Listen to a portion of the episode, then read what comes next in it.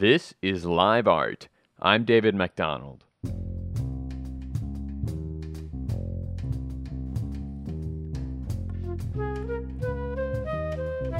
On this episode, I'm really proud to share a conversation Boris and Marla had with artist and politician Patty Sheehan. Patty has served Orlando as city commissioner since 2000. She's also an accomplished painter, presenting her work throughout the area.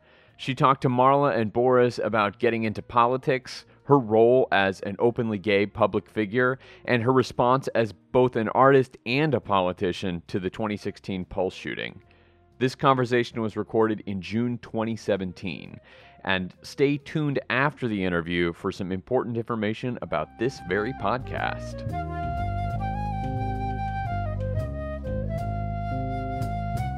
Marla and I want to welcome you to Live Art. Um, okay, to start with, you know, you've always been kind of a hero of mine and Marla's uh, because in the year 2000, you were Central Florida's first openly gay candidate when you ran for Orlando City Commissioner, and you won, and you still hold that position. In many ways, you opened the doors for all the LGBTQIA candidates that followed you. This must be one of your proudest achievements. Well, um, it was not very easy to run as an openly gay person. Of course, when I first did it, I ran the first time in 1996 and lost by, and not by a very slim margin. I think it was 75 votes. And then I came back and ran against the incumbent in 2000 and, and beat him pretty substantially. So, um, you know, I, I think that it was important to be honest about who I was, and it was merely made a big deal of when I ran the first time.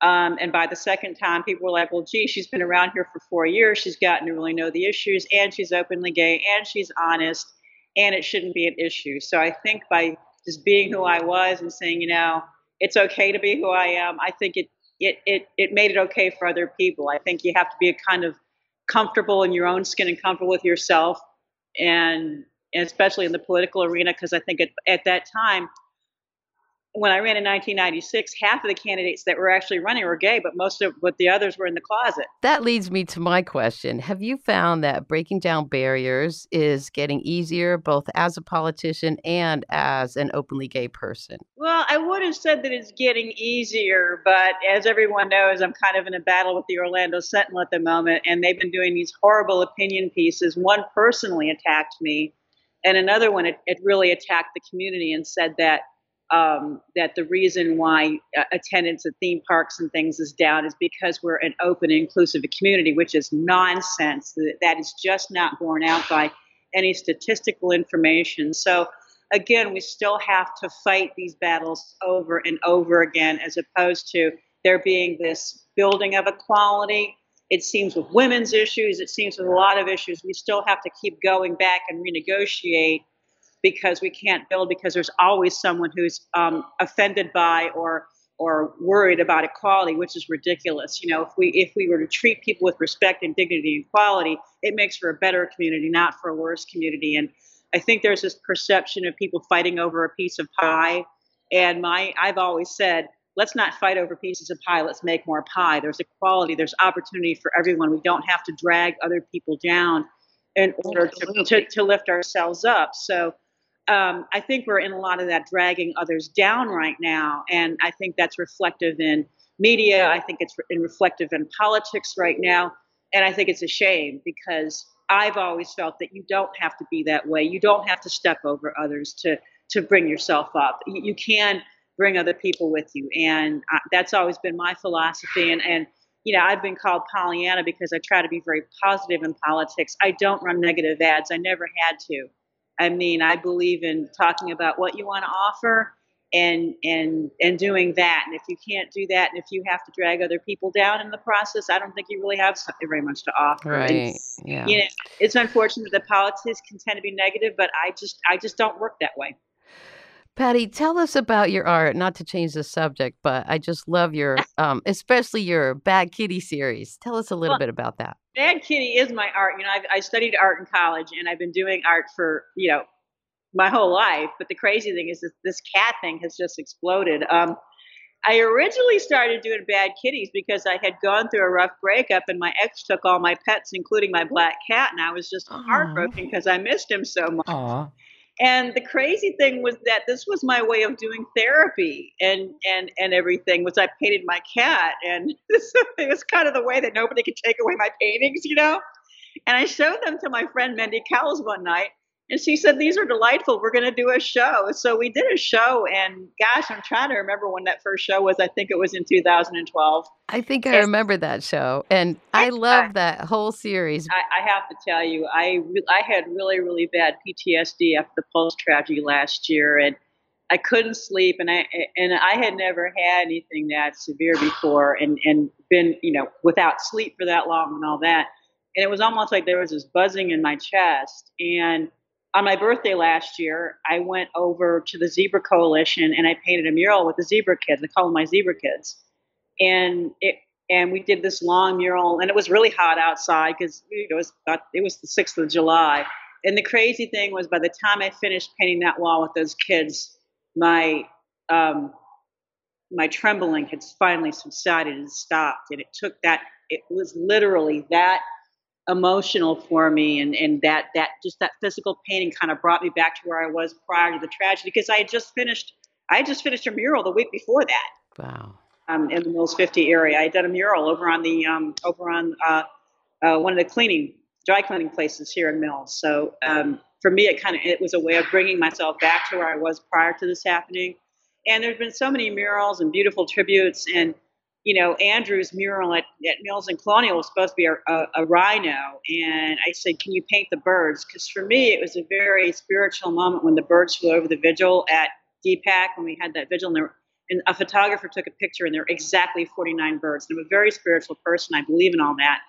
And I knew that, and I knew that if I if I asked Andrew, he wouldn't think I was crazy because I'm like, can you paint 49 birds? I need you to paint these birds for me. Well, uh, you kind of took my next question, but um, my no, no. One of the things I love reading about you uh, on your Facebook is about you and your political opponents becoming friends and treating each other with respect.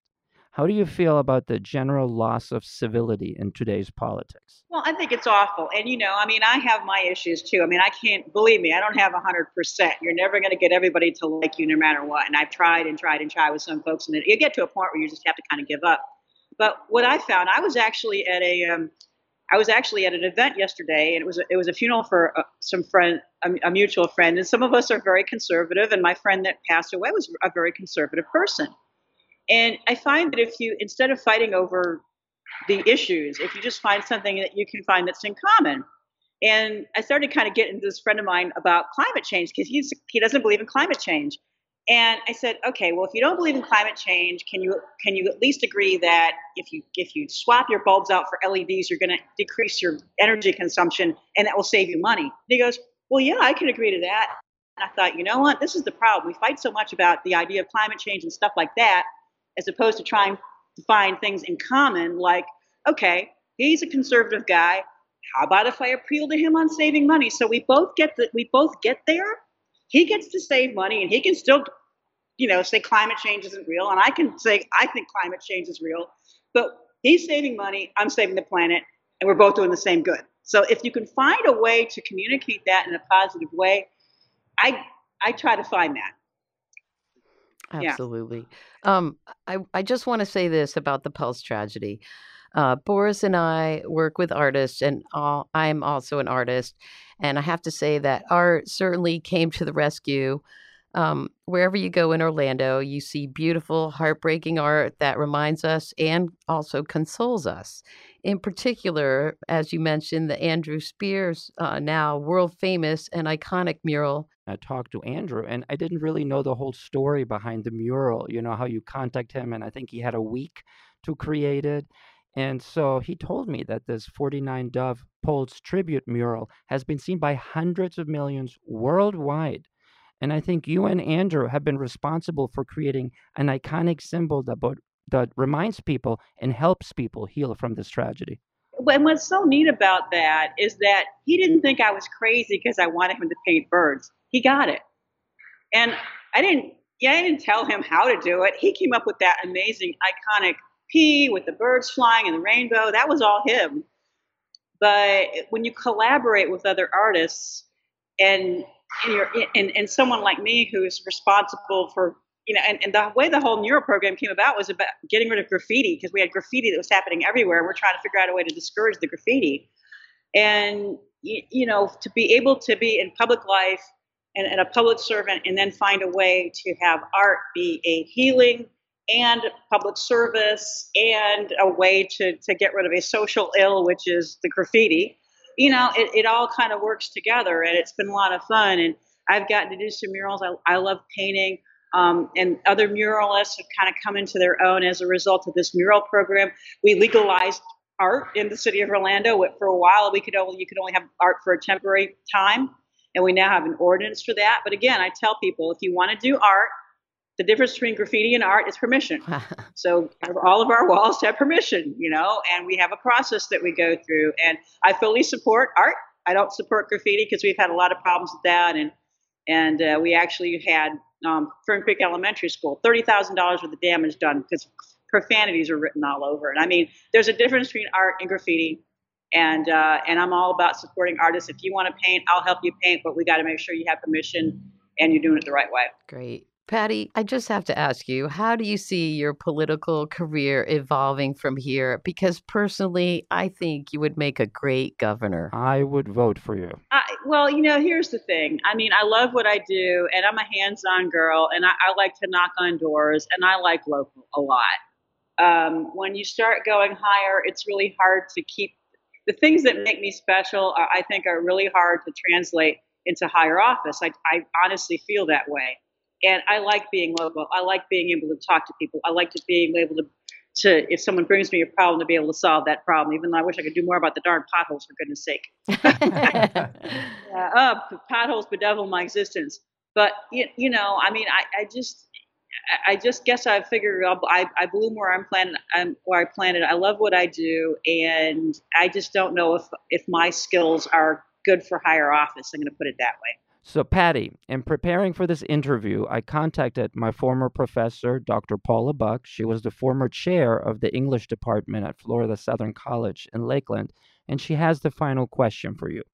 Now, what? Well, in terms of our community in Orlando, you know, I, I think people got a perception of Orlando, and they got to see what are who and who we really are in Orlando we're artists, we're dreamers, we're doers, we're this whole community of people. We're not just the theme parks that they visit. I think that a lot of people didn't realize we have a downtown and we have Lake Eola Park and we have all these other places, and that we are a community.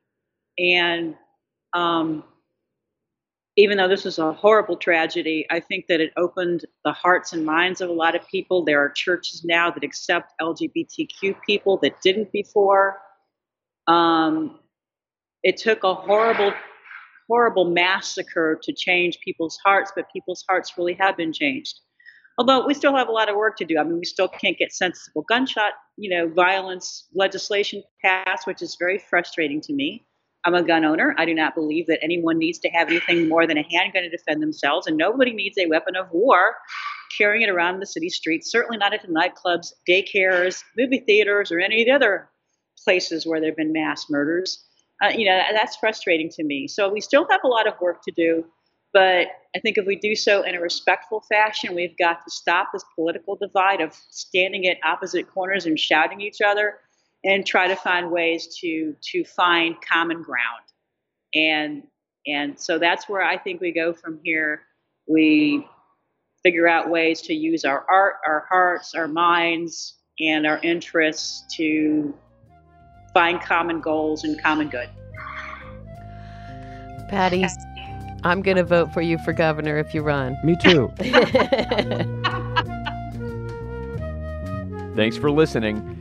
That's going to do it for the first season of Timucua Podcast. That's right, that was the news. We'll be taking a break for a little while, but we'll be back before long. And in the meanwhile, I strongly encourage you, if you've not done so yet, go back and listen to some of our past episodes. We presented interviews with all kinds of artists and musicians since the beginning of the year. I'm really proud of what we've done, and I hope you have as much fun listening as we've had making these episodes of the podcast. I also want to make a quick plug for the Timucua Arts Foundation. If you're listening to this, I'm going to assume that you're interested in art and culture and creativity. So take a moment to visit the calendar at timucua.com. That's T I M U C U A.com and pick out an event. Nearly all of our concerts are totally free, donation supported. Just bring a bottle of wine or a snack to share. And along with the wide diversity of musicians, the shows nearly always feature a visual artist creating live and responding to and participating in the performance, all curated by our friend Boris, who you just heard on this show. The full calendar is there at timucua.com. That's T I M U C U A.com for all the details. The executive producer of Timucua Presents is Chris Belt. The interview was conducted by Boris Garbe and Marla E. Smith. It was recorded and edited by me, David McDonald. Thank you so much for listening. I'll see you with the show, and we'll be back before you know it.